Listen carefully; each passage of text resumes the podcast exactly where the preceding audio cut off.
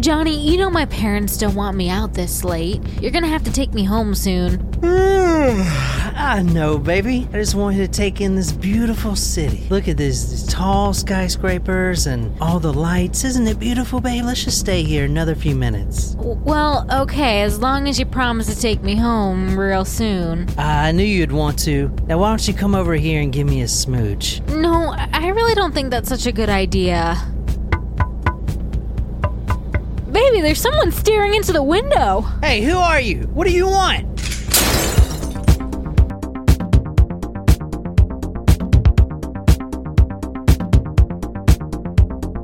Okay, let me just let me just say, I'll put that video on Patreon for you guys. It's us doing half of the story we're doing tonight, the Son of Stan- Sam story, and if you can get through the complete drunkenness, and I'll put a a photo of all the beer that was on the table.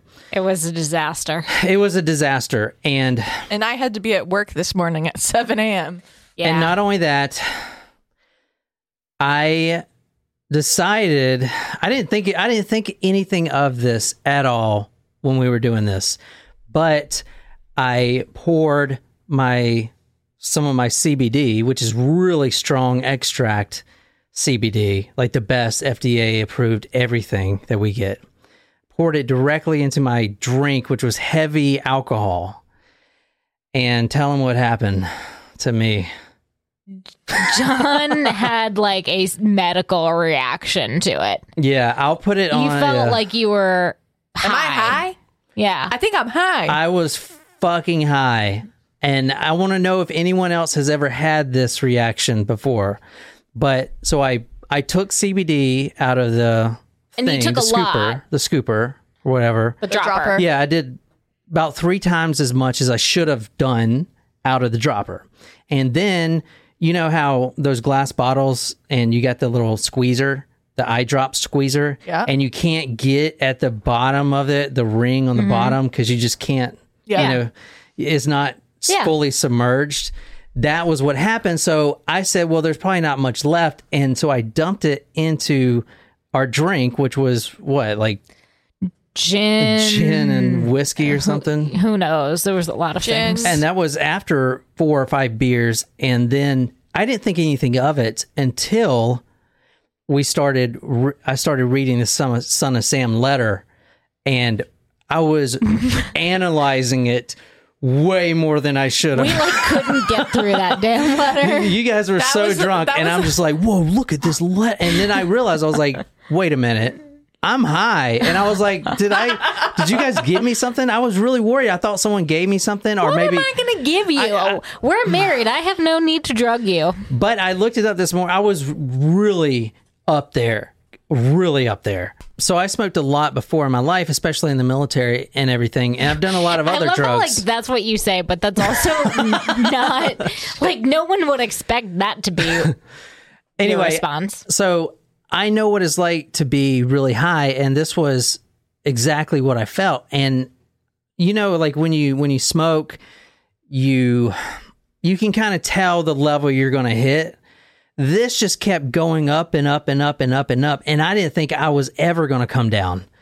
Anyway, I looked it up, and there's a few reasons that could have happened. Number one, it's um, alcohol and CBD mixed together has a thing called the entourage effect, where both of them amplify the effects of each other. CBD is a sedative. And so with and we were drinking a lot, right? We took Correct. so much drinks. So either I was extremely sedated, extremely sedated, or the minimal amount of THC in the CBD was amplified by the alcohol. Or there's one other reason that it could have been. So when alcohol and CBD is also a blood thinner. Mm-hmm. So I could have had hypotension where my and that's extremely dangerous because that's where your blood is just you don't have Water. blood pressure basically. You just it just there's nothing no mm. constriction or whatever. And if that was the case, then that was my medical reaction to that being all high and stuff. But man, it was rough. So we're back oh, and we're doing Son of Sam. Yes. And we're very excited. It's like we ha- didn't even hear the first part No, of this. I, I honestly recall very minimal. Anyway, we're going to do it again and do it right. Let's do this. So we're going to jump right into it. If you guys want to see that video, it's if you want to try to follow along, I do the half of the Son of St- Sam story, but we're all extremely intoxicated and I'm on a I'm on the yellow submarine. But you can go to Patreon, talkmurder.com slash join to get that. And also I apologize, this episode is going to be out a little late since we had to redo it. I'm not going to get to edit it until Tuesday, which means it's going to be out on Thursday. I apologize for any of the listeners. So I apologize for all the listeners who have a set schedule that they listen to this podcast on Tuesday. It's going to be out on Wednesday with the blog post. I apologize. This is going to be one or two parts right now. And next week, I'm going to do more of these episodes of the Son of Sam. I'm going to do a really deep dive in this story because it's extremely interesting. Not only that, Netflix tomorrow, which is Tuesday, either Tuesday or Wednesday, they're launching a documentary or maybe a mini series called The Ultimate Evil. And it's a book written by, well, he's dead now, but a guy named Maury Terry. And it is the search for the sons of Sam. And we're, I'm, I'm going to cover a little bit of that next week. But the premise of it is more of a conspiracy. Was there more than one son of Sam type of thing? Hmm. We're just simply focusing this story on David Berkowitz in New York, the killings in New York. We're not going to go over if there's any conspiracy or whatever. We're just focusing on the story that happened in New York for for this. So Got it.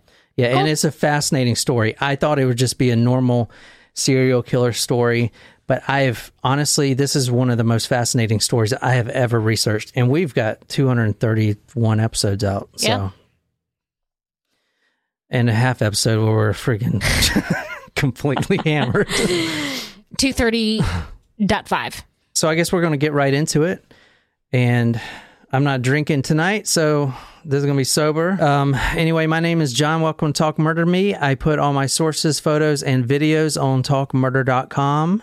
So go to talkmurder.com. The blog post is The Son of Sam. It should be number 231. That's episode 231. You'll see a full story laid out there. I write those myself. Please share it if you find it interesting. And I put all my photos and stuff like that on that blog post. Also, we are recording this for you guys right now on video at youtube.com. And you can just type in Talk Murder to Me and look for episode 231. And that is what we're doing now. And this is The Son of Sam Part 1. And I hope you guys enjoy. So, this is The Son of Sam. If you guys don't know about The Son of Sam, he it was a killer in the late 70s, 76 to 77. They also called him the 44 caliber killer because that was his choice of weapon. He has killed six and injured many more. And it was a hell of a time trying to find this guy.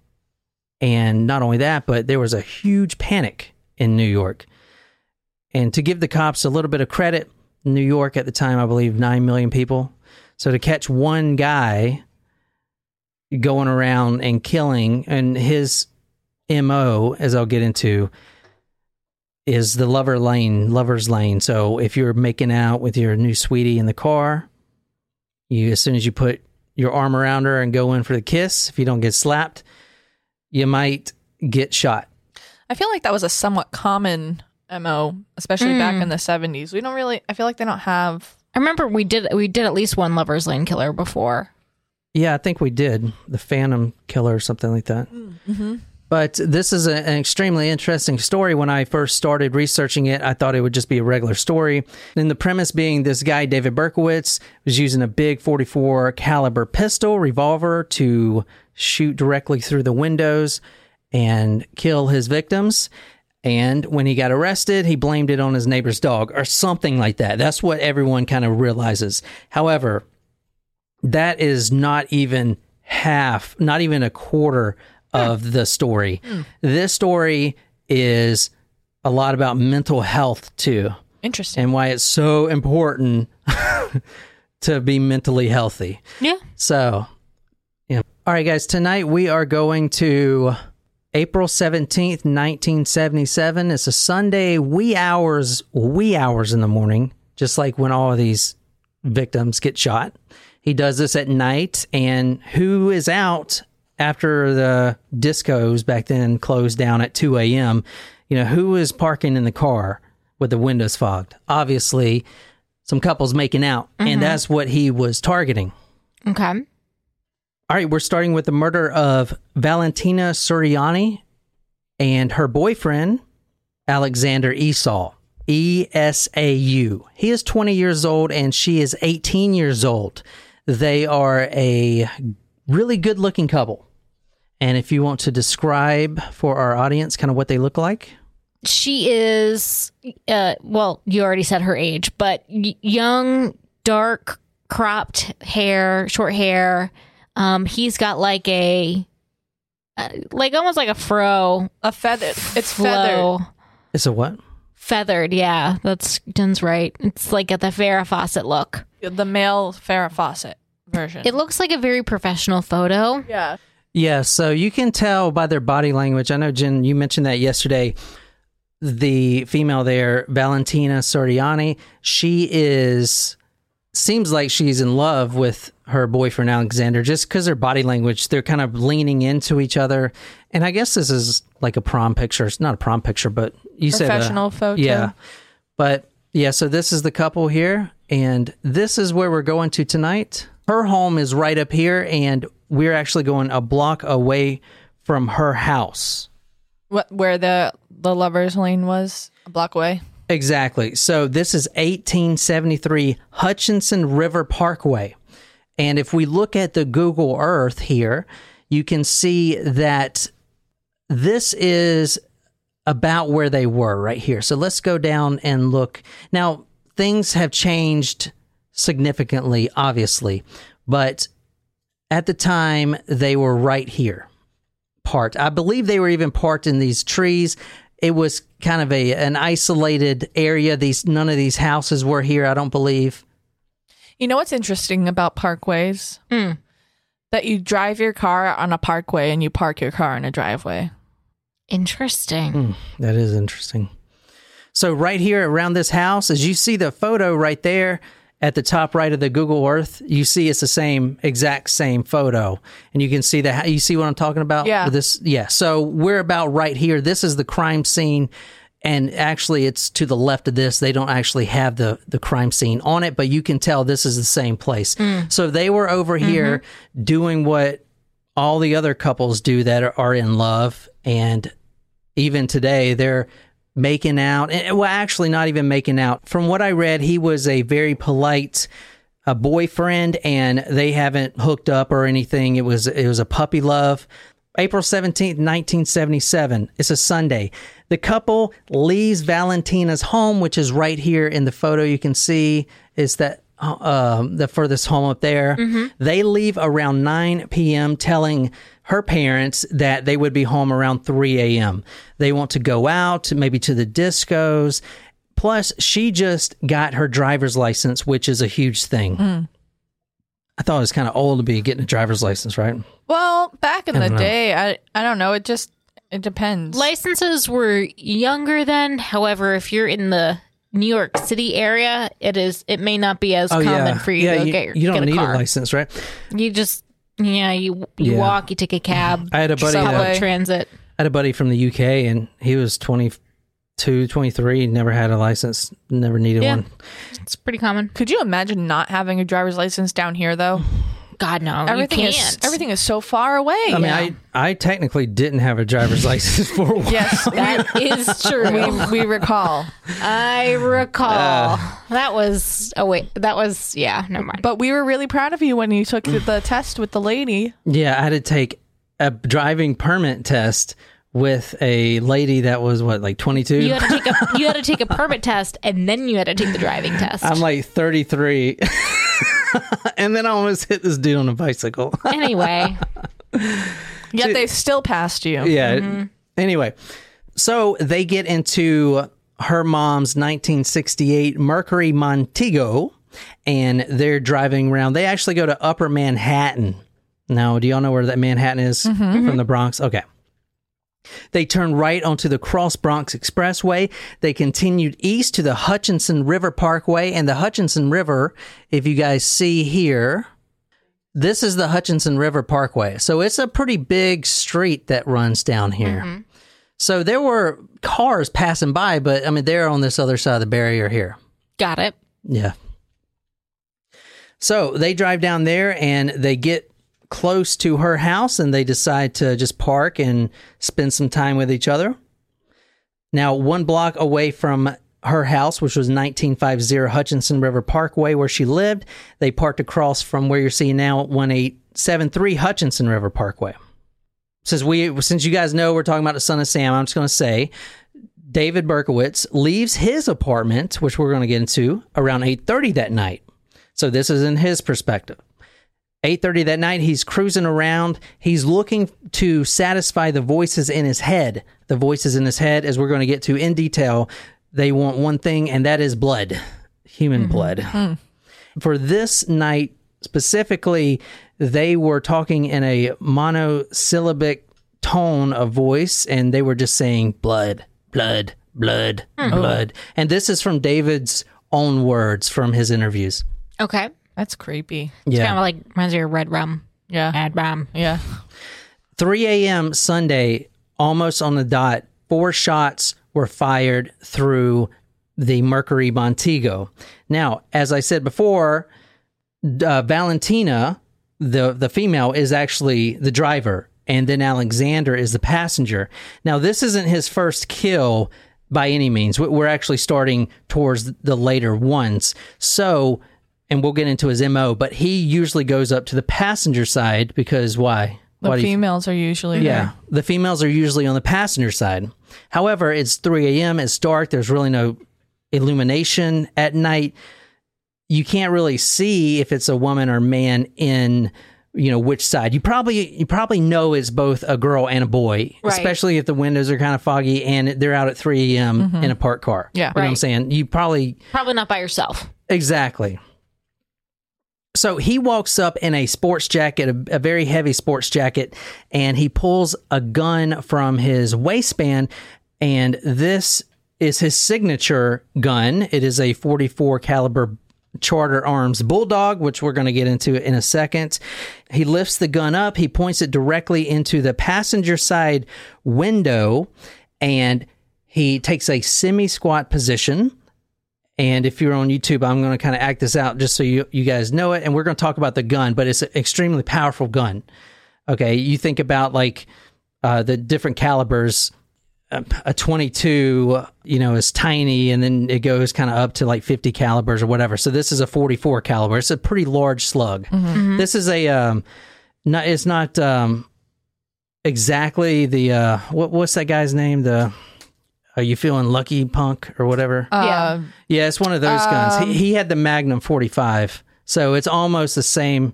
But you remember the size of that thing? Dirty Harry? Dirty Harry, yeah. He, you remember the size of that that pistol? Yeah. it was huge, and this is almost the same size. So he takes a semi squat position.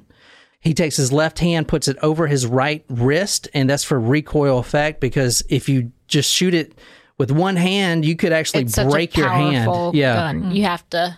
Yeah, exactly. So he's actually pushing down with his left hand on his right wrist as he holds the gun directly up to the window, probably about less than a foot away from the glass.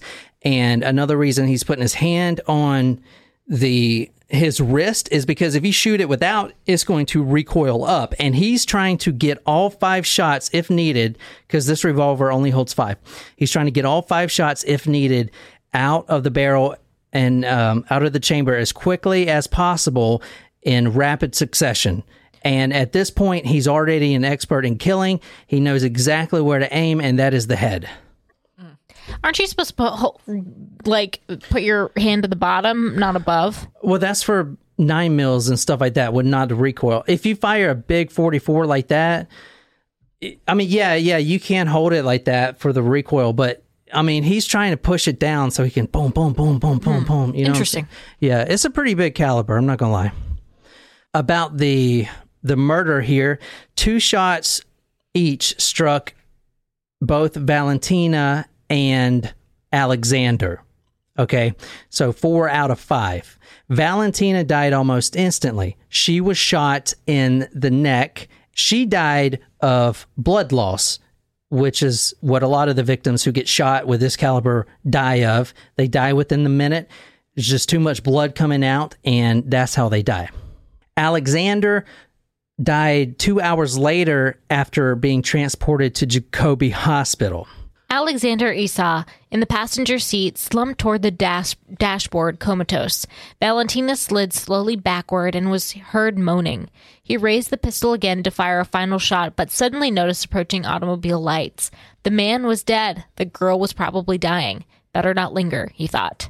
He fired four shots. He hit Valentina once in the head. She died almost instantly of the blood loss. Yeah. He hit Alexander three times in the head. Wow. Three times in the head out of the four shots he he shot. Wow. Exactly. So think about it.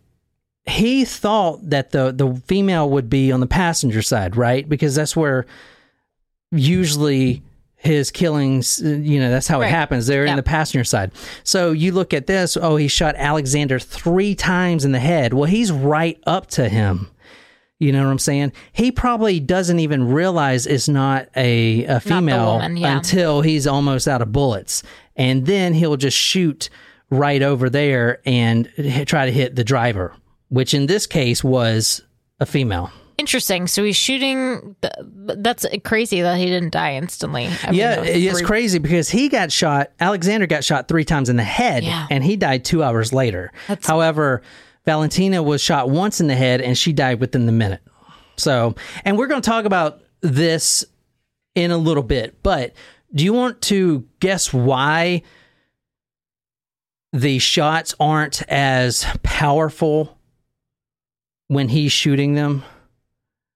Is it because he's not using the right size bullet? No, he's using the right size bullet. Oh, I don't know anything about guns, so. he's actually firing through the window, and the window acts as a deflector. Ah. And in fact, a lot of the victims we're going to talk about, because different cars have different windows, and Right. some cars, like the, your old grandma's Buick, I mean, those windows are, they- like her glasses, right? I mean, you freaking. I mean, they're huge. So it's Yeah. it's interesting to to note that, especially kind of more expensive cars with bigger glass, there's less damage because the the window is going to take absorb some of that energy, even though glass is going to fly everywhere mm-hmm. anyway. You know, but it's mm. still going to do something. But this guy Alexander was shot three times in the head, died two hours later. Wow. Now, when the detectives get to the scene because they already know it's the 44 caliber killer. It took them a while to to come to the realization that it was a serial killer and the reason they did that was obviously the 44 caliber. It's, it's an extremely rare gun. Okay, and I got the numbers here in a second, but uh well, let me sh- tell you right now. Only 28,000 have ever been made. Wow. And out of those numbers, 667 were reported stolen or lost. So 28,000 guns were made Wow. compared to like a 9 mil, a regular or a Smith and Wesson revolver whatever, which has millions in productions. Right. You know, this is a very a, a niche gun.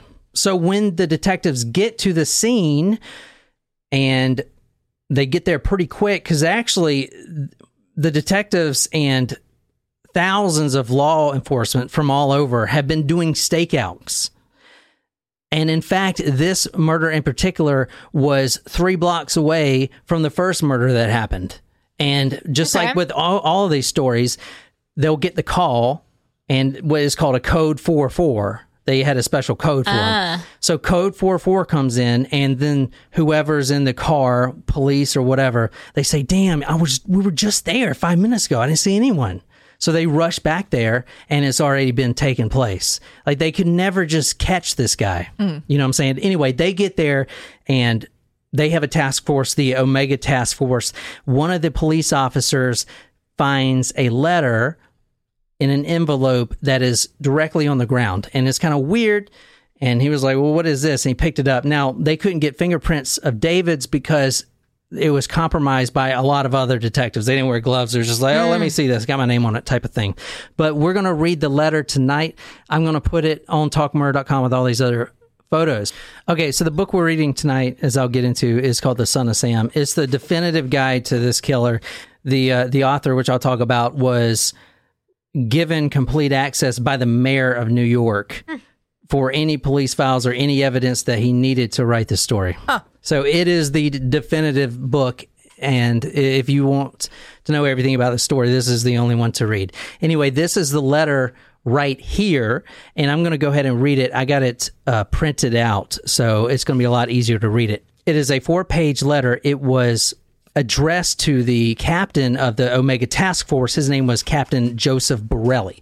So on the envelope, it said, Dear Captain Joseph Borelli. So obviously that means David Berkowitz, the son of Sam, has been watching the news and has been reading the newspaper. Hmm. And this is one of those stories where the killer talks to the news, the news talks to the killer, even some some certain journalist they're, they're talking back and forth hmm. and he's talking by these letters so i'm going to go ahead and read this. this is a four page letter Okay. and this is where we stopped yesterday guys Wow. We're flying through in comparison.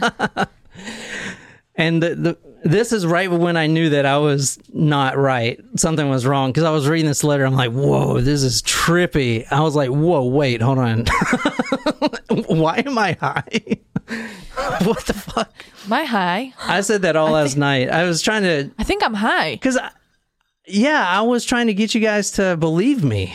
We believed you. I know, but I didn't believe myself. I was like, how how is this possible? so this letter was the one that they found at the scene. At the scene, yeah. Okay. And that's why I'm starting with this story as compared to the other ones, because this is not the first murder, it's not the last, but I'm starting here because as you'll see, this is where he brands himself and in in I mentioned this yesterday a little bit. It's interesting because in New York is if you watch Mad Men, Madison Avenue, especially during this time period, the early 70s or whatever, it's all about marketing mm-hmm. and branding. So, David Berkowitz actually branded himself for the media. You know, and it's it's really interesting that he did that. He's he's probably a brilliant marketer when it comes to that stuff. Anyway, this is what the letter says. I'm going to read it kind of suspensefully. Okay. Dear Captain Joseph Borelli, I am deeply hurt by you calling me a women hater, and women is spelled W E M O N. I am not, but I am a monster. Now let me stop for a second. I'm not high, but why would why would he immediately come out and say he's not a women hater? Well, why do people think he's a women hater? because he kills a woman first. Exactly. Yeah. So the media, no, it wasn't the police. It was the media saying, "Oh, this guy maybe has was sexually abused by his mother, or maybe his girlfriend broke up with him, or you know, his wife divorced him, or whatever." So he immediately starts out by saying that, which kind of means that really bugs him, and the fact that he misspells w- women to women, you know. It's weird. Yeah. But I am not a monster. I am the son of Sam. And so obviously when the the media got this letter, now the headlines son of Sam, which is a, a brandable name. Yeah. You know, very the monikers. then it goes on and says, Sounds like I wish I thought of that. I am a little brat. In quotations. Hmm. when Father Sam gets drunk, he gets mean. He beats his family. Sometimes he ties me up to the back of the house. Other time he locks me in the garage. Sam loves to drink blood. So, as we talked about earlier, sorry I'm interrupting again, but who was talking in his head to go kill tonight? Blood, blood, blood. Mm-hmm. So, Sam loves to drink blood quote, go out and kill, end quote, commands Father Sam. Behind our house, some rest, mostly young, raped, and slaughtered, their blood drained, just bones now. Papa Sam keeps me locked in the attic, too. I can't get out, but I look out the attic window and watch the world go by. I feel like an outsider. I am on a different wavelength than everybody else programmed to kill. It's interesting. Sorry to cut you off, but it's funny when you were talking about last night. You were analyzing the letter. Now that we know, I mean, No, You were on a different wavelength last night. but like we know that he, we know that there's a lot of a lot of discussion about mental health in this case. And when you think about when, can you go back real quick? When he when he says Papa Sam keeps me locked in the attic too. I can't get out, but I look out the attic window and watch the world go by. That's like he's talking about his head. Hmm. Papa Sam is right. He's the voices. He's the voices, right? Mhm. And um, like uh, keeps me locked in the attic. His brain, and he's looking out the window. His eyes at the world going by. That's how I interpreted it. That's a really good interpretation. But I'm telling you, and that's what most people would think. But the reason the story is so fascinating is because that is not what it means once we figure out who this guy was. It's was a really good. deep. No, it's it is deep, but it gets it, the real reason is a lot deeper. We we got to talk about who Sam is and what he's talking about looking out the attic at the window out the window cuz he's I, I I'll get into it. I know. Okay. It's incredible. It's, in- this is crazy. Anyway, Okay. Here I am thinking I cracked it. I was like, oh, I get it. It's like a Nailed mental. it. and this is me. Wrong. Hi, me high yesterday. oh man, did you you see that? Wow, so fucking stoned. Am I high? I think I'm high. The uh, the letter goes on. However, to stop me, you must kill me. Attention, all police. Shoot me first. Shoot to kill, or else keep out of my way, or you will die. So he's asking the police right now to kill him. Hmm. you know, I, I just want to say real quick. I'm sorry to interject again. If David Berkowitz was never caught, this would be a, a an ex, a case like the Zodiac. Yeah. You know, it'd be like who who wrote this? It's so weird. You know, Yeah. it's kind of like who wrote the Ramsey letter because we all know that uh, the dad didn't write it. it, was, it was the mom. Well, the mom. It was the mom. It was Patsy's handwriting. I mean, we all know it was Burke, so yeah, it's fine. yeah. I mean, it's not fine because we don't know, but we know. Papa Sam is old now. He needs some blood to preserve his youth. And I'm going to get to this in a second, and this isn't part of the letter, but how old do you think Papa Sam is? As old as David Berkowitz? He is 6,000 years old. Oh, All right. that's like biblical. That was a trick question. yeah, I know. I just see like this old man with a long beard with a stick that beats him. He Papa Sam is old now. He needs some blood to preserve his youth. He has had too many heart attacks.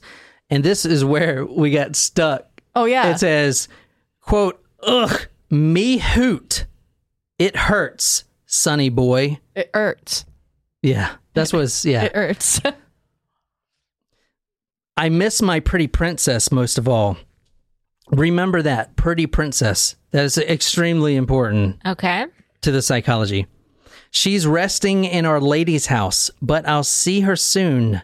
I am the monster, Beelzebub, the chubby behemoth. And obviously, you guys have you see what you know the son of Sam, right? He's have you seen a photo of him yet? I think I I'll have have. to show him to you, but he's chubby. Yeah. you know, not he's got the chubby face. Yeah. yeah. So the Dark chubby hair. Yeah, I love to hunt, prowling the streets looking for fair game, tasty meat. The women, and he spelled women wrong, of queens. That's important. Why, why would he put queens in there? The, I, I feel like the police should have been like, well, maybe this guy lives in Queens. Well, I mean, because he's killing in the Bronx, right? Or is he going to He's all kill- different boroughs? Different boroughs, and in the on the last victim, he actually crossed over to Brooklyn. Okay. which apparently you don't do that because they were really pissed about that. I'm sure everyone was pissed. I don't know. The women of Queens are prettiest of all. I must be the water they drink. I live for the hunt. My life, blood for Papa.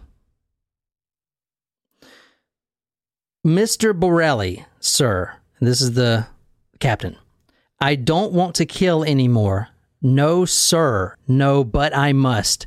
Honor thy father. I want to make love to the world. I love people.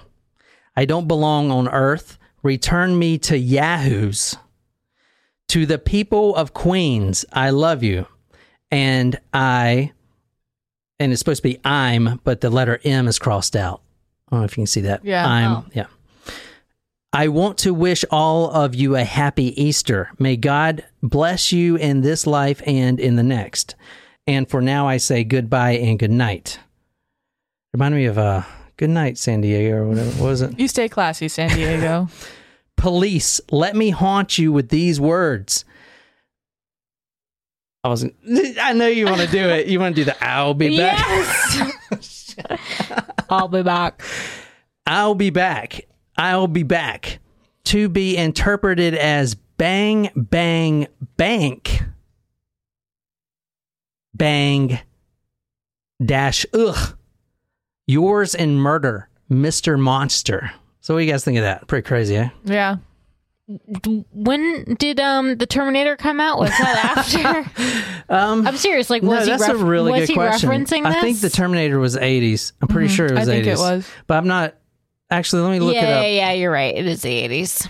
I, mean, Um, I, doubt. Well, maybe, maybe it was a, like a subconscious thing because this letter was extremely popular. Obviously, Hmm. everyone in the world was talking about Son of Sam after this. So maybe the creator of this is Terminator, 78. maybe, uh, Maybe, yeah. maybe the Terminator Yeah. creator had Terminator that in his mind, type of thing.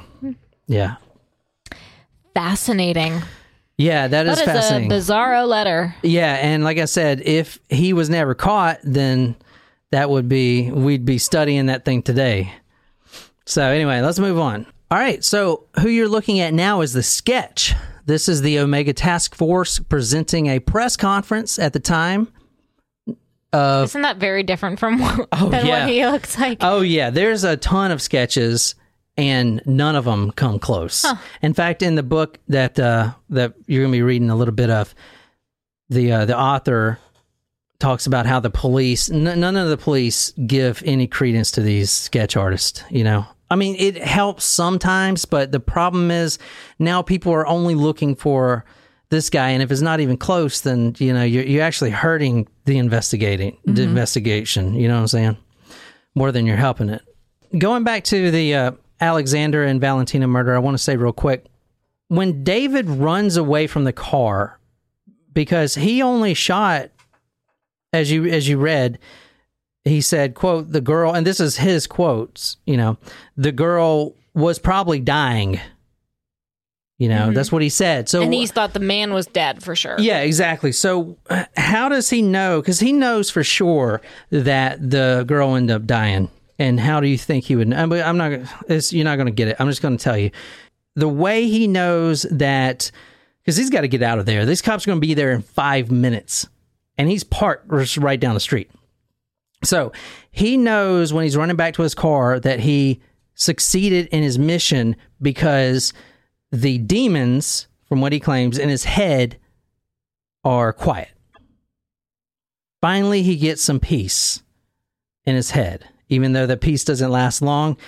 At least he can sleep tonight because they're not bothering him. Okay, I just wanted to tell you that. Okay. Got it.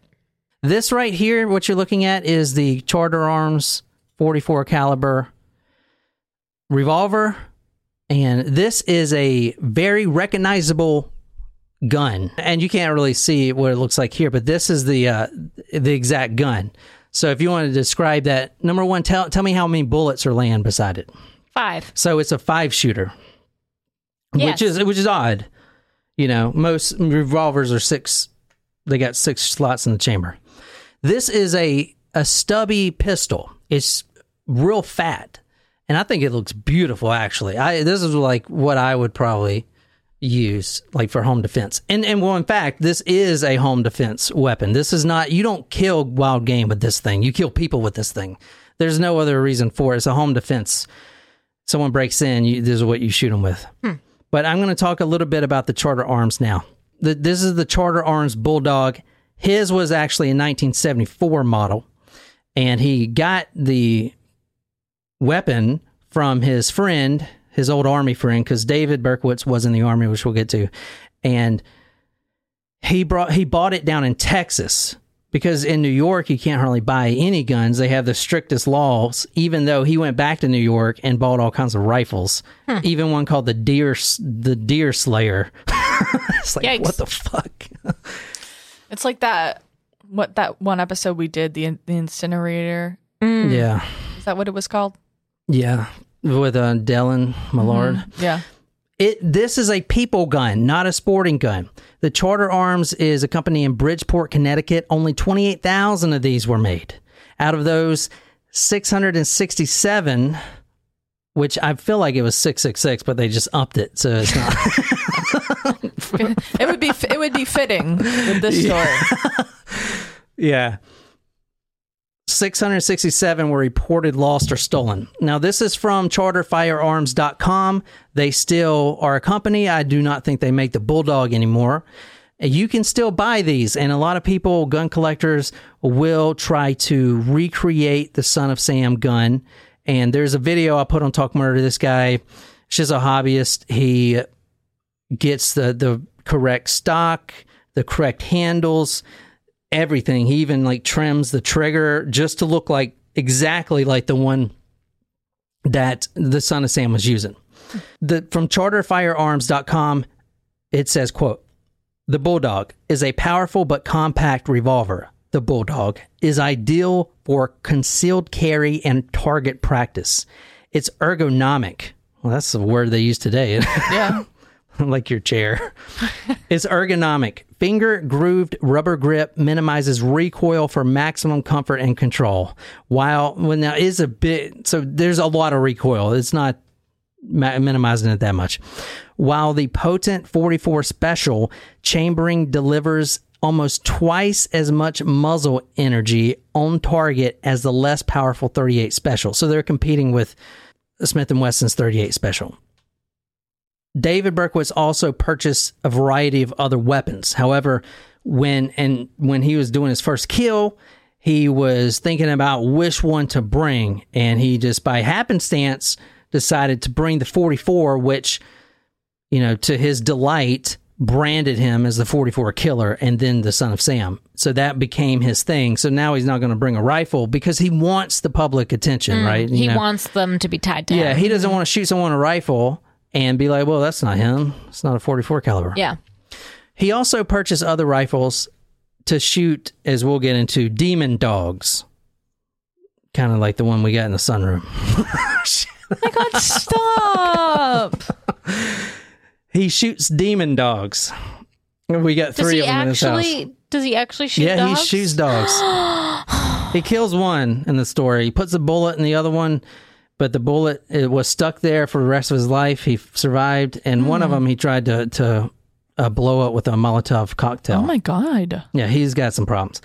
But he also buys a Charter Arms AR-7 Explorer, a rifle, a Commando Mark III rifle, and a 12 gauge Deer Slayer, and a, a a Glenfield rifle. So he's got a whole arsenal. However, he only uses that one. In fact, it's weird because as you'll see as he continues to murder people, he's actually conserving his ammunition because the 44 You can't go buy you can't go buy 44 caliber mm-hmm. bullets. They, they just don't make enough of them. It's, it's such a weird caliber. You know what I'm saying? So he's actually conserving his ammo, which is why he's shooting in the head and, and really trying to hit the head type of thing.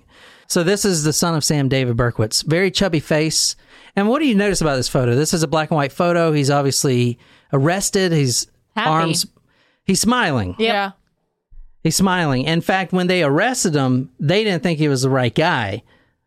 But because he looks nothing like the sketches. but he he acted like a 12 year old kid smiling and everything else not not really all there honestly he would have been completely let off the hook if he didn't admit to all these killings because they they honestly didn't have any real evidence that he did it. Hmm. And I'll get to that. But he is smiling there and when he is arrested, he says, "Hey, I'm Sam. You know, I'm Dave. I'm David Berkowitz. I'm the son of Sam." Type of thing, and he's smiling like with a smile on his face. It's very childlike. Hmm.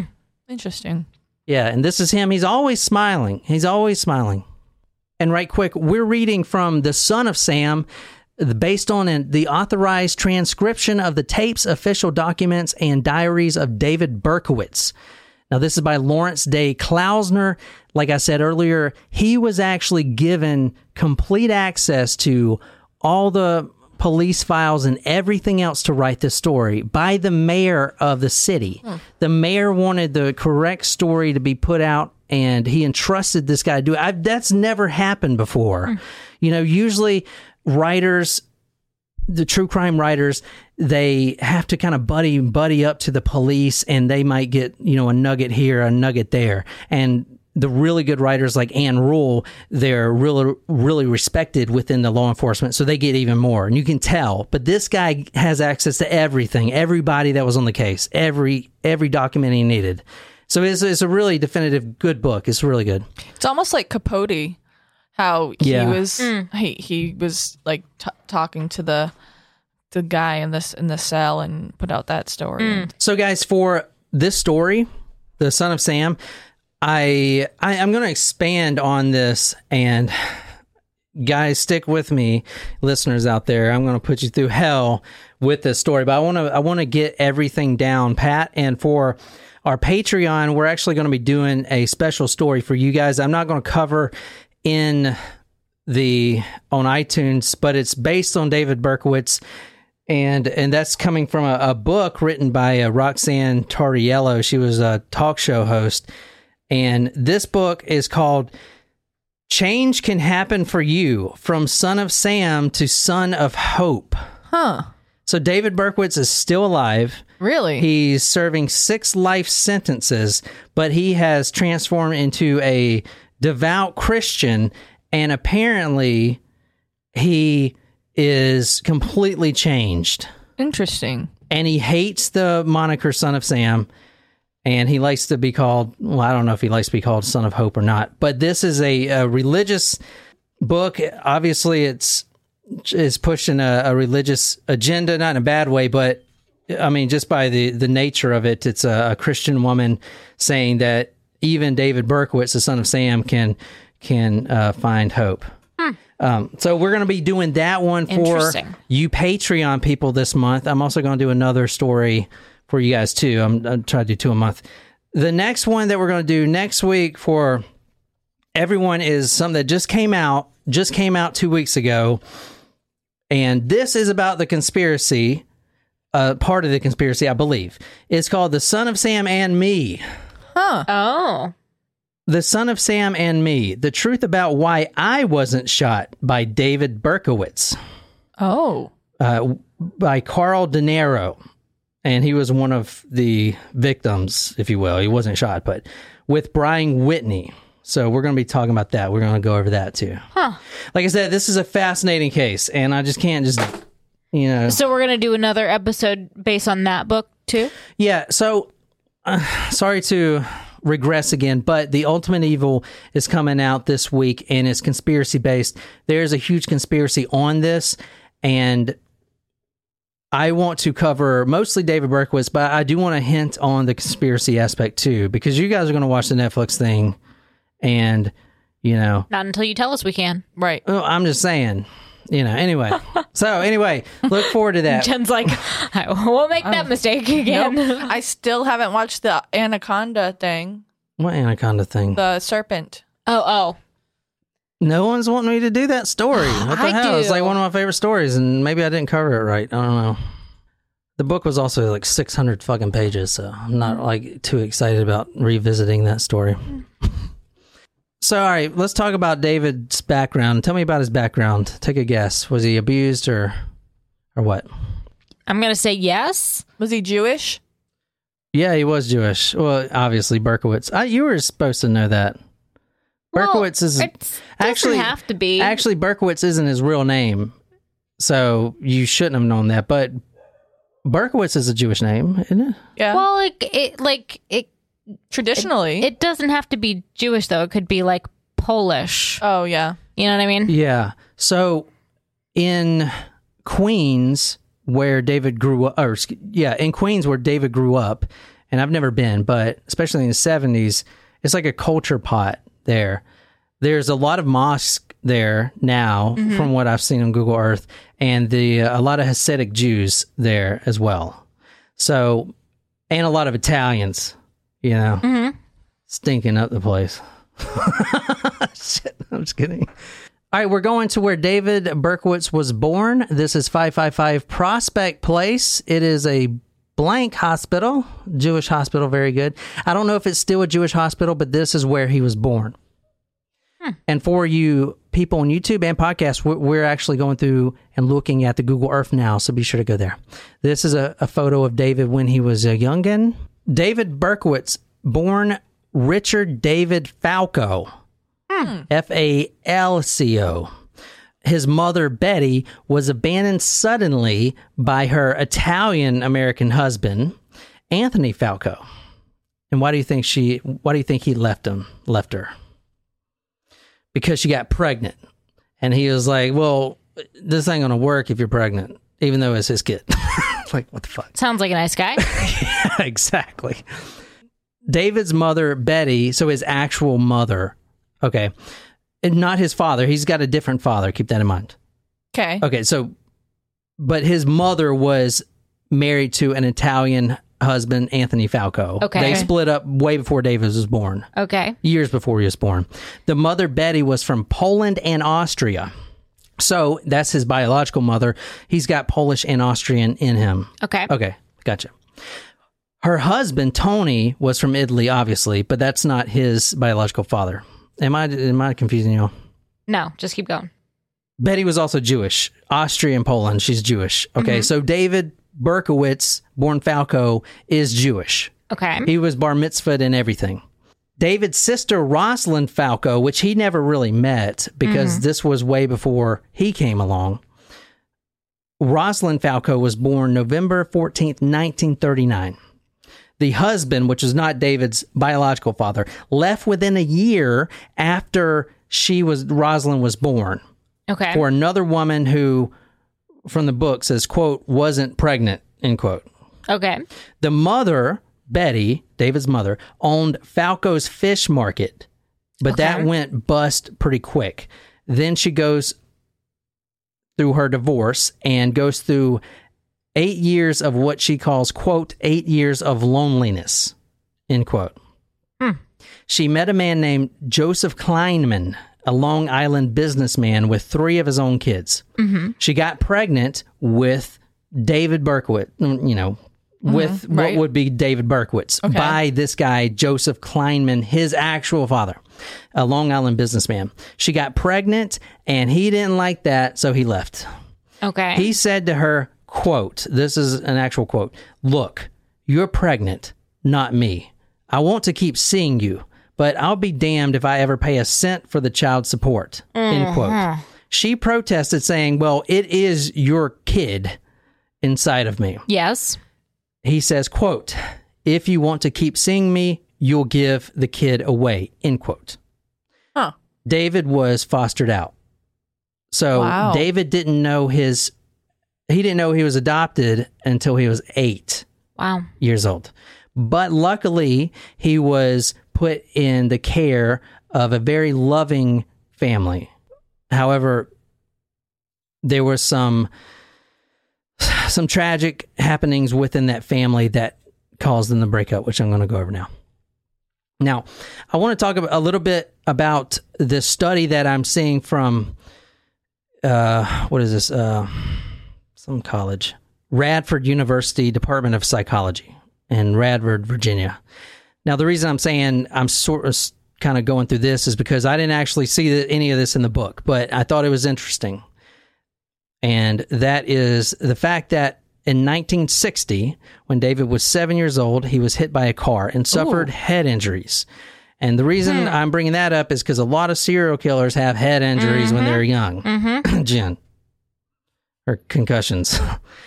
a lot, a literally a a way skewed amount of killers we've covered Yes. have had traumatic head injuries when they were kids. Mm-hmm. Like there's something going on there. Okay. For sure. For sure. Okay, go watch Concussion, that movie with Will Smith. I still haven't seen that movie. It's good. Okay, so he was hit by a car, suffered head injuries. A few months later, he ran into a wall and suffered another head injury. He also, at the age of eight, was hit in the head with a pipe Whoa. and received a four inch gash in the forehead.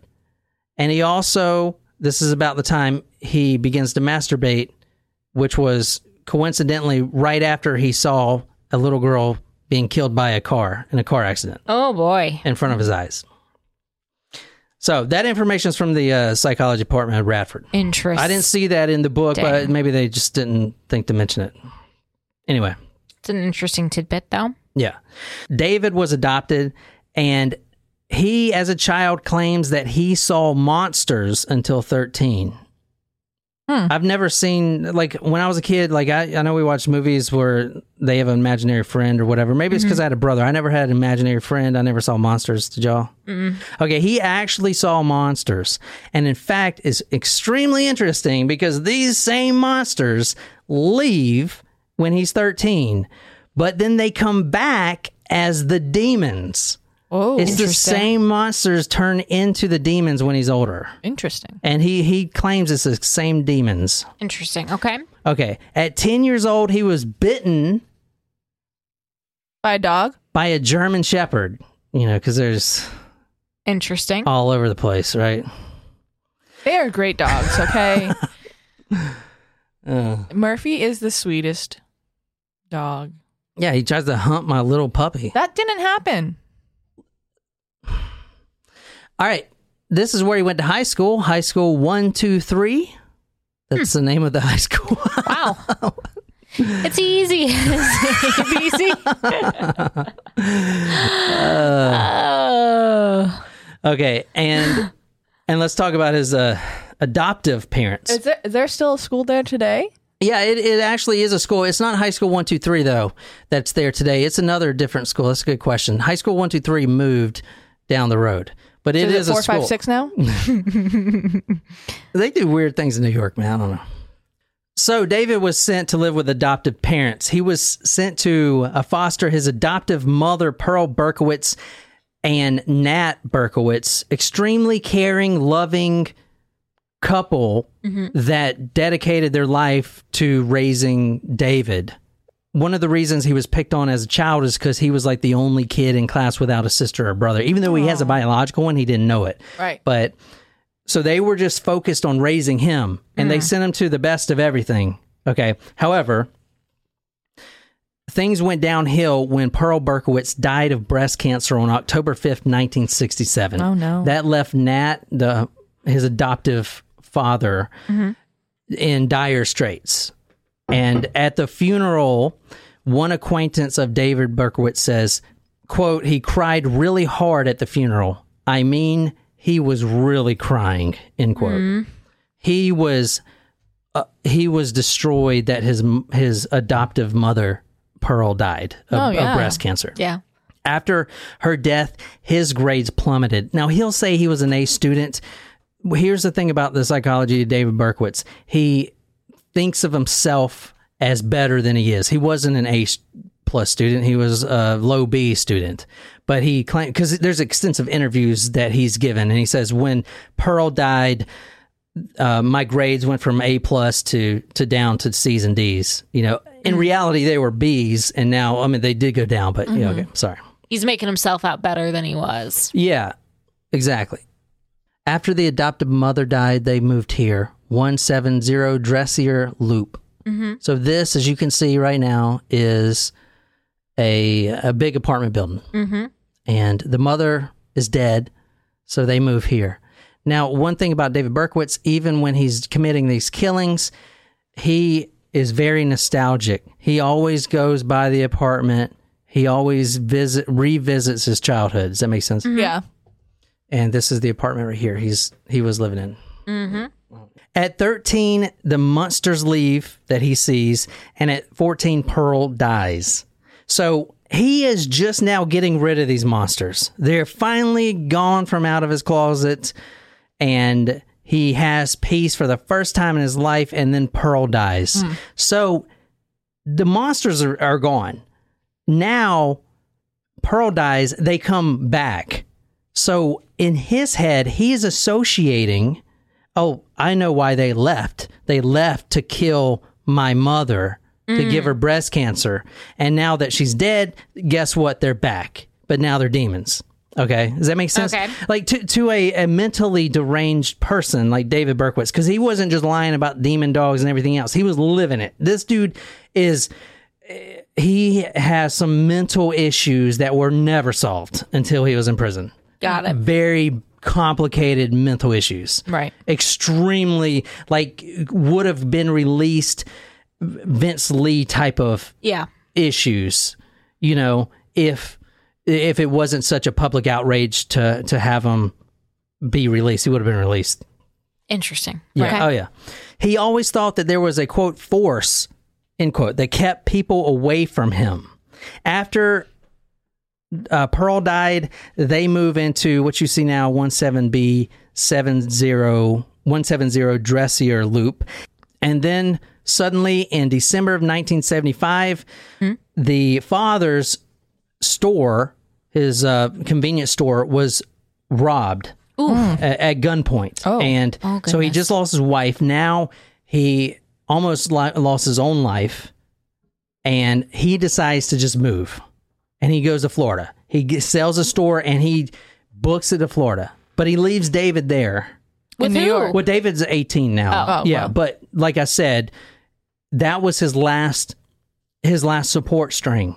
The father, they they knew he was growing up with these mental issues and stuff like that. So just to leave him, but the father is so distraught over his wife suddenly dying because she had beat breast cancer once, but then it just came back, boom, killed her mm. quickly.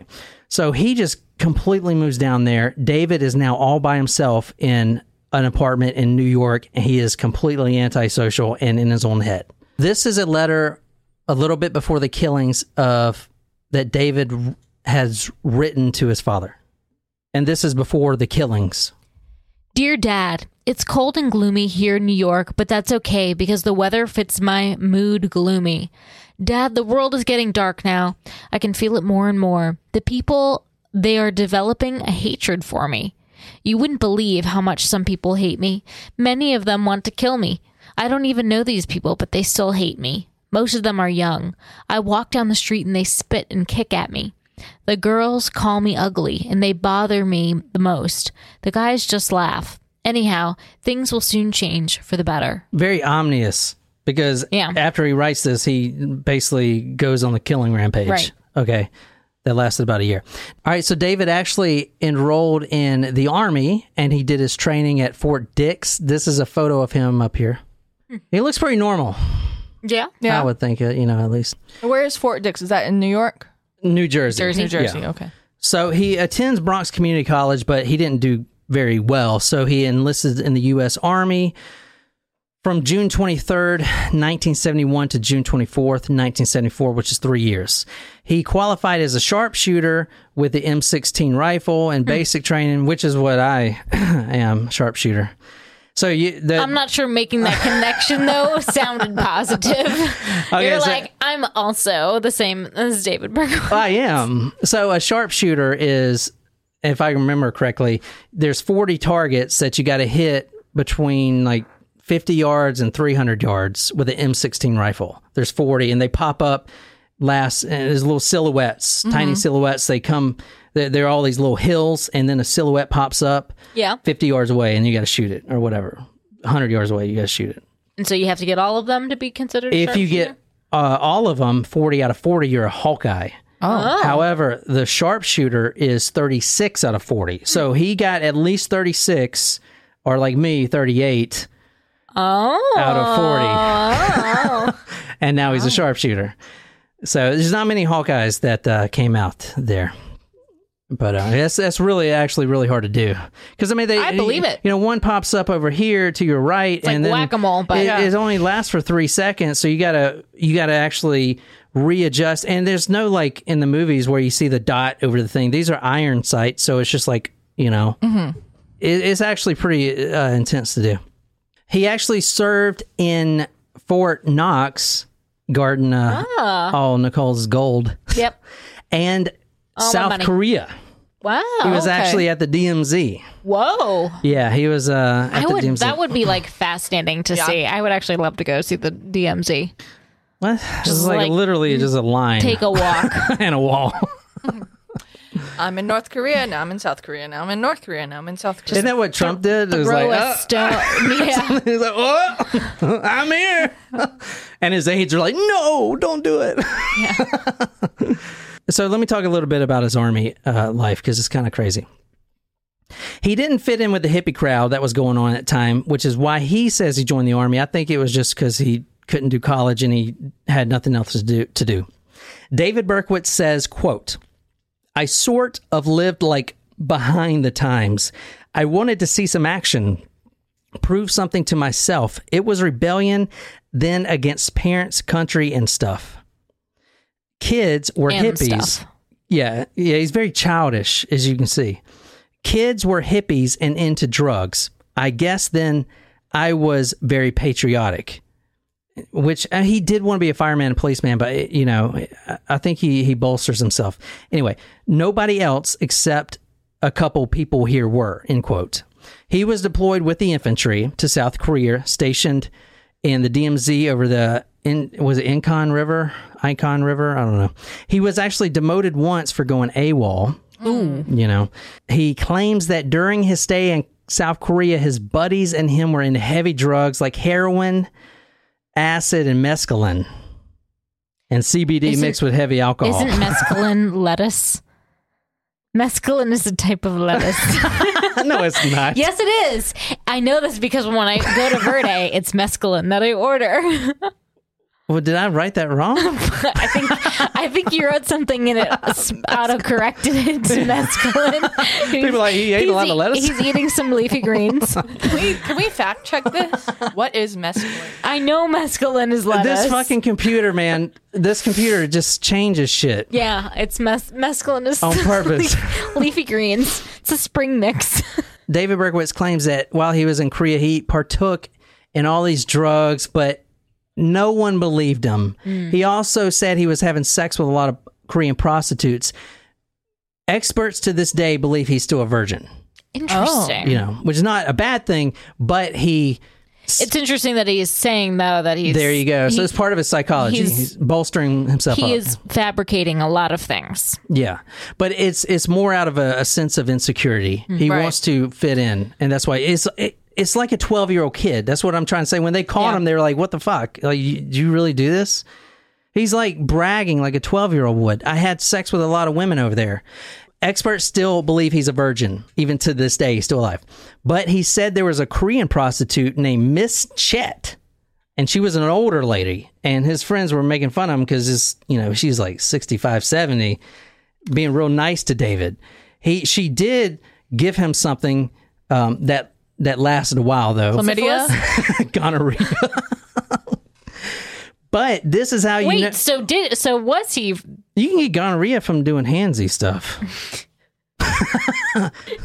John's like, I know, because I was also in the army, just like David Berkowitz. But you could also get crabs from like the toilet seats. oh god that's just what people that people say that shit It's true. They jump. Okay, this is how we know that he's still a virgin. He claims once with Miss Chet, he even, quote, achieved penetration, end oh. quote. But that's how you have you seen the 40 year old virgin? It feels like a, a lamp. And it's like, wait, you never had sex before. like, what, boobs feel like a lamp?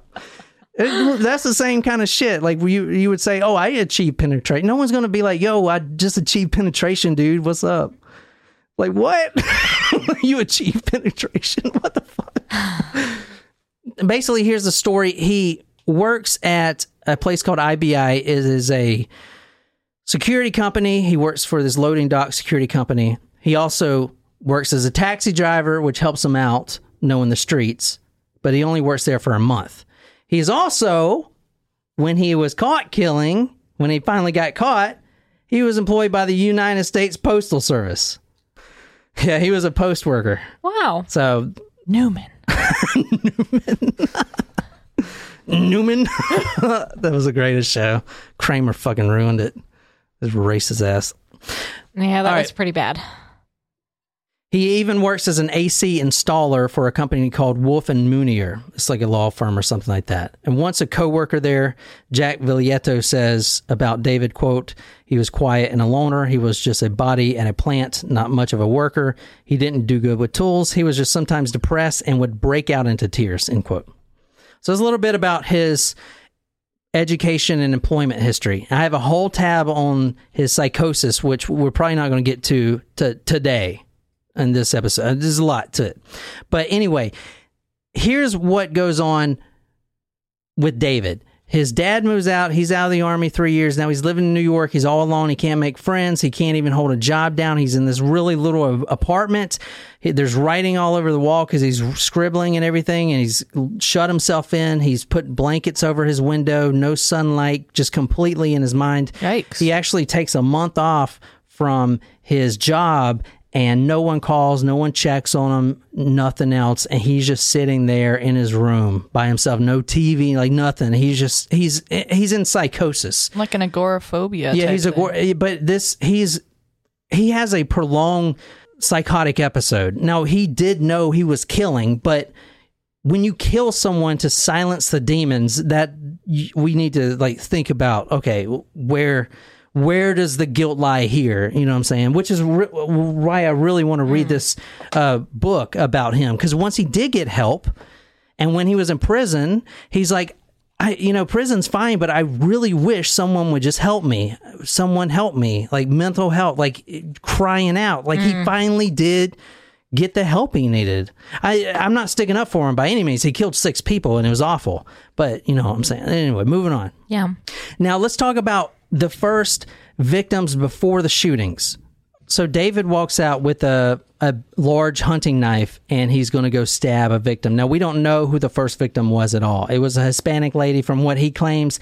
We don't think or the detectives don't even think she was registered or whatever cuz she didn't even go to the hospital.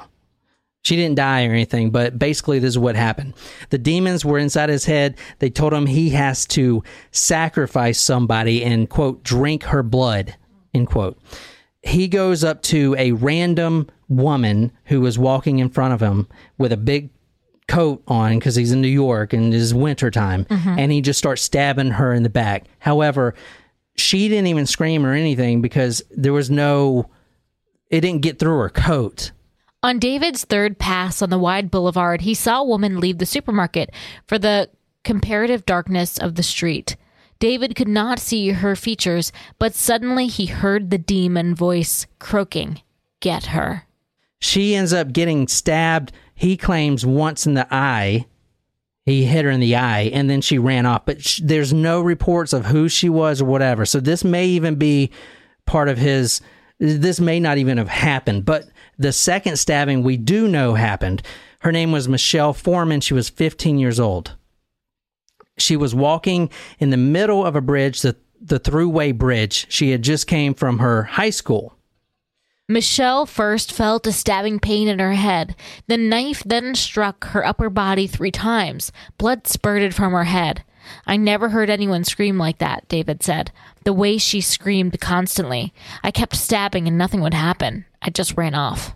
Yeah, so here's the thing about David Berkowitz, as you're going to see with all the other victims, he actually prefers it if the lover's lane car they're making out if they're under a street light, which is unusual because you know you, you'd be able to see his face. But he likes to actually just see what's happening. It's like a movie for him. He, wants likes to, know that they're dead. Well, not even that. It's like he he's really interesting and He's like a voyeur. it's like he's interested in how it plays out like a movie. And he's always talking like, I was, why didn't she fall down quicker when I shot her in the head or stuff like that? Like he's critiquing it as he was um, a, a view, an active viewer instead of the the one oh, shooting, Oh, kind of thing. Not like not like interested in what they're doing in the car, interested in the effect of his kill on the people. Yeah. Oh. So hmm. Michelle, this victim, she survives. He she noticed that he w- ran away with a sluggish gait, which we know he does have one. She stumbles towards the closest building, rings the buzzer. She was hospitalized for seven days, six stab wounds to her face and body. Hmm. Okay, she suffered a collapsed lung but lived. Mm. God. Okay, so let's get on to the last fatality that we're going to talk about tonight, and then we'll cut it off. All right, this who you're looking at who you're looking at now is Donna Lauria. She is the first murder, the actual one. We went to one of the last murders he did to start this episode, and the reason I like to do that is because you you see he shot him in the head directly point blank range, and it was perfect uh, aim and everything else. Now we're actually going to the first actual shooting victim, and you can see how he's progressing, what he's doing differently, and everything else. Does that make sense? Yeah. Okay, so this is Donna Lauria. She lives at 2860 Buhre Avenue. Dark hair, serious looking, uh, pretty girl. She, as a child, she was born deaf. Surgery and doctors actually helped her, you know, with wh- however they did it, cured her Wow. of her deafness. And that's possibly most likely why she wanted to become a medical technician when she grew up, which is what she was doing. She was actually working for the An- Empire State Ambulance Service as a medical technician. She was about to become a paramedic, but that's a lot of schooling to be a paramedic. So she was in the process of taking her last exam for paramedics uh, cer- certif- certification. So we're going to hit the Google Earth right quick on Google Earth for you YouTube guys, this is actually right in front of her apartment. Donna Lauria, she lives at 2860 Buhre Avenue in the Bronx. Now, this is the first one. This is before Son of Sam, before the 44 killer. This barely made the paper, even though it was tragic, but it was, you know, just a, a crime, probably a someone on drugs or something. So if you see this little black Honda, this is where her car was parked. Okay. Now, this is late at night, early morning. She is in the car with her bestie, and her name is Jody Valenti, J O D I. Okay. And this is Jody, the blonde, yeah. and the brunette. Okay. Now, real quick, tell me about the first victim, what hair color she was Brunette. brunette. Right. This is one of the things that when the son of Sam comes out and everyone's scared, people stop going places. However, especially this one right here where the blonde actually survives, Jody survives. She's the only one that survives this incident. It gives this false perception that blondes are safe because all the other mm-hmm. murders are brunettes, right? Okay. So the very last murders that we're going to talk about these the women they thought they were safe because they were blonde. And in fact when the women thought this that it was only the brunettes that he was interested in the beauty parlors made a killing because all these women would go these brunettes and get their hair dyed blonde. Now hmm. this was the panic that was going on. This really happened. Like everyone was blonde now. Wow. Because of this because they thought and that and and wasn't the case at all Interesting. you know it was not the case it's just like the oh he's only into killing women this is not the case He wasn't really looking for a specific type. He was just looking. Yeah, uh, he was uh, situations? yeah, he was opportunist ki- kind of killer. Yeah, but it just so happened that most of the victims were brunette, and then everyone went blonde, and then guess what? He kills a blonde, and everyone's like, "Shit." Well, I guess that doesn't matter, type of thing. July 29th, 1976, they're sitting in front of the apartment building right there. Donna was the passenger. Okay. So David Berkowitz killed by going to the passenger window, Right. not the driver's side. So Donna was the passenger. It is 1:10 a.m. July 29th. Donna, Donna Lauria was the passenger. This was down Buhre Avenue right in front of her apartment. She was talking to her friend Jody, and what happened was earlier, uh, 2 days earlier, Donna's uncle died. So she went to the funeral parlor earlier this night, viewed the body, whatever. Then she wanted to blow off some steam, so she calls her best friend Jody.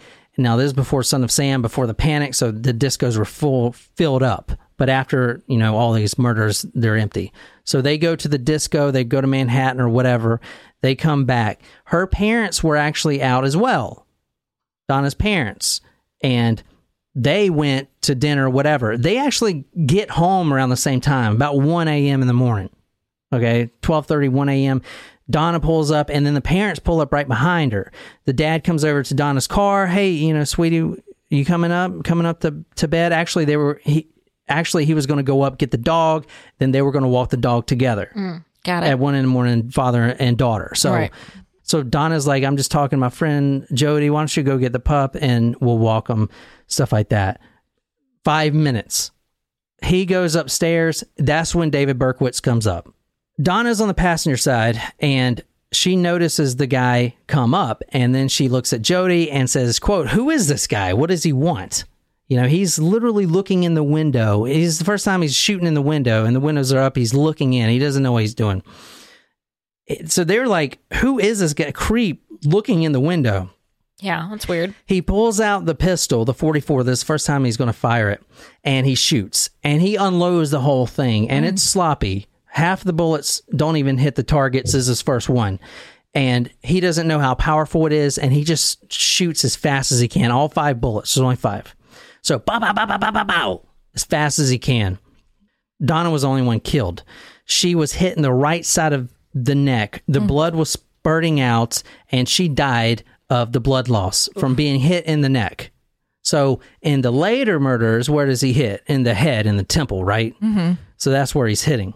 She died within minutes. Jody was also hit. The, she was a driver, but she was hit in the thigh. She starts screaming, and her head hits the horn, which scares David Berkowitz off. He runs back to his car, which was a, a yellowish Ford Galaxie, which I'll show you a picture of. David Berkowitz says the following quote, I was heading west on Buhre Avenue and I knew I had to get them. Those were my orders. I never saw them until moments before the shooting, end quote. He also, after the shooting, went to sleep, quote, fulfilled, end quote, that hmm. night. Okay. Because he there's silence in his head, right? Right. The demons aren't clamoring so much. If you want to read this, I, I clipped out some of the most the majority of the paper, but this is what I want you to read um, from this this from the Daily News about the the crime when she died. But and and you see, it's not oh son of Sam, forty four caliber killer. Right. They they, don't didn't even know who it is. not only that, but they didn't even know the caliber of the round because it's all destroyed and, and everything. They knew it was a big slug, but they thought it was a forty five. okay. So if you want to read this, this is what the paper said about the killing. Chatting in a car, girl met by death. While the father was upstairs in the Laura Lauria's fourth floor apartment, the gunman sneaked up on the girls and shot them. Miss Valenti got out of the car, went around to the other side, opened the door, and Miss Lauria's body slumped onto the pavement. At this moment, the victim's father came out of the apartment house with the dog and burst into tears when he saw his daughter's body on the ground. Miss Valenti, a nurse who lives a few blocks away, told detectives that she did not recognize the killer. She said that he was a white man in his late 30s and wore a blue striped shirt. So that was it. And there was no connection of 44 killer or anything until more murders, Another w- which we're going to yeah. talk about. I, I do want to go into depth and all the killings. So I'm, I'm going to hope you guys are patient with me. No, I'm excited to cover this story. Yeah, next week, not not in this episode, but um, now if you want to read this, I never thought I killed her. I couldn't believe it. I just fired the gun, you know, at the car and the windshield. You just felt very good after you did it. It just happens to be satisfying to get the source of the blood. I felt that Sam was relieved. I came through. okay. So what what do you guys think about everything we talked about? Uh, And, what do you think his psychology is? Because we're going to go into a lot of it. He was he was living in hell, and we're going to talk about that in the next episode. But l- let me let me preface that by saying So is Sam Satan? Like, uh, not Satan. No, this is not Satan. They're just satanic forces mm. in his mind. in his mind. Yeah. So he's schizophrenic? Well, we'll talk about that later. But he claims this is crazy. The first murder, Donna Lauria.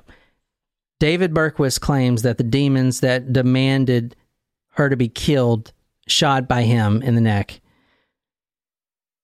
the reason he did that is because they had promised him that Donna Lauria, after she was dead, would be his as a bride. Um, Okay, just just hold, just stay with me here. All right. Right after she died, his actual belief, like not, he's not just saying this to get out of being guilty. His actual, real, hallucinating belief in his in his world, in his mind, was that after immediately after the death, she would be wed to him. Okay promised by the demons. He says, quote, Sam lied to me. From now on, he would refer to her as in the letters, in multiple letters, as what? Remember, I said, remember this is Oh, important. princess. Oh, yeah, Yeah. the pretty princess. His quote, my little princess, end quote. He always talks about her. So go back to the letter. What did the letter say about the princess and now she's sleeping in the, or let's go look at it real, real oh, quick. remember. Quote, I miss my pretty princess most of all. She's resting in Our Lady's house, but I'll see her soon. I am the monster Bel- Beelzebub, the chubby behemoth, end quote. So that's out there, is it not? yeah. Very. And it's a very sad story, especially the dad comes down five minutes Ugh, later with I the can't. dog. I can't even imagine. But we- yeah, we're going to get into more of this. Do you guys like this or not? Should I keep going with the the story? And because there's the the psychosis. Uh, I mean, we're talking about demon dogs. We're talking about uh, a bunch of different demons that he makes up. Um, I'm just going to kind of run real quick to as a teaser. For instance, he says one of his neighbors that he's going to move into 35 Pine Street in Yonkers, where he's going to carry out his killings. You know, go back to his apartment. He says one of his neighbors they were really nice and quiet. However, they lied. This is a direct quote from him. A quote: They said they were good people and they were lying. I th- I thought they were members of the human race. They weren't. Hmm, what? Suddenly, they began showing up with demons.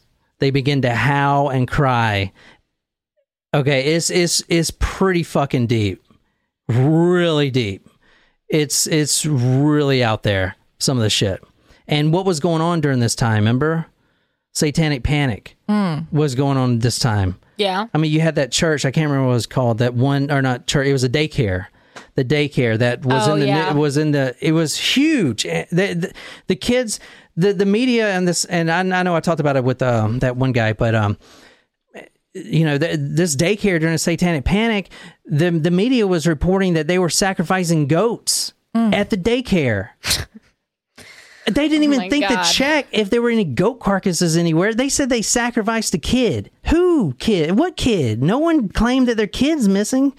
You know, stuff like this. So I don't. I don't know. Just, I'm sorry. I know I'm going all over the place with this, but we're going to talk about the quote holiday inn for demons end quote, and we're going to talk about some of a lot of the demon dogs that continue to uh, hound him. Anyway, I hope you guys like that. I know it was long. Thank you so much for sticking with me. I hope you guys don't mind if I expand on the story until next week. And sorry about last night and that we're not drinking now. We just got drunk and Needed a break. Stupid. yeah. But anyway, that's a Talk Murder Me. We've been doing this for three years, 231 episodes. I don't know why we still do this, actually. Because it's fun. Can't wait to learn more. I'm very intrigued by the attic thing, and uh, Yeah. yeah. Very yeah, we're gonna we're gonna go uh, all into that uh, and talk about all the other murders too that uh, he does. So anyway, that is the first two parts of David Berkowitz, Son of Sam. I hope you enjoyed it. My name is John, and until next time, good night, you lovely, lovely people.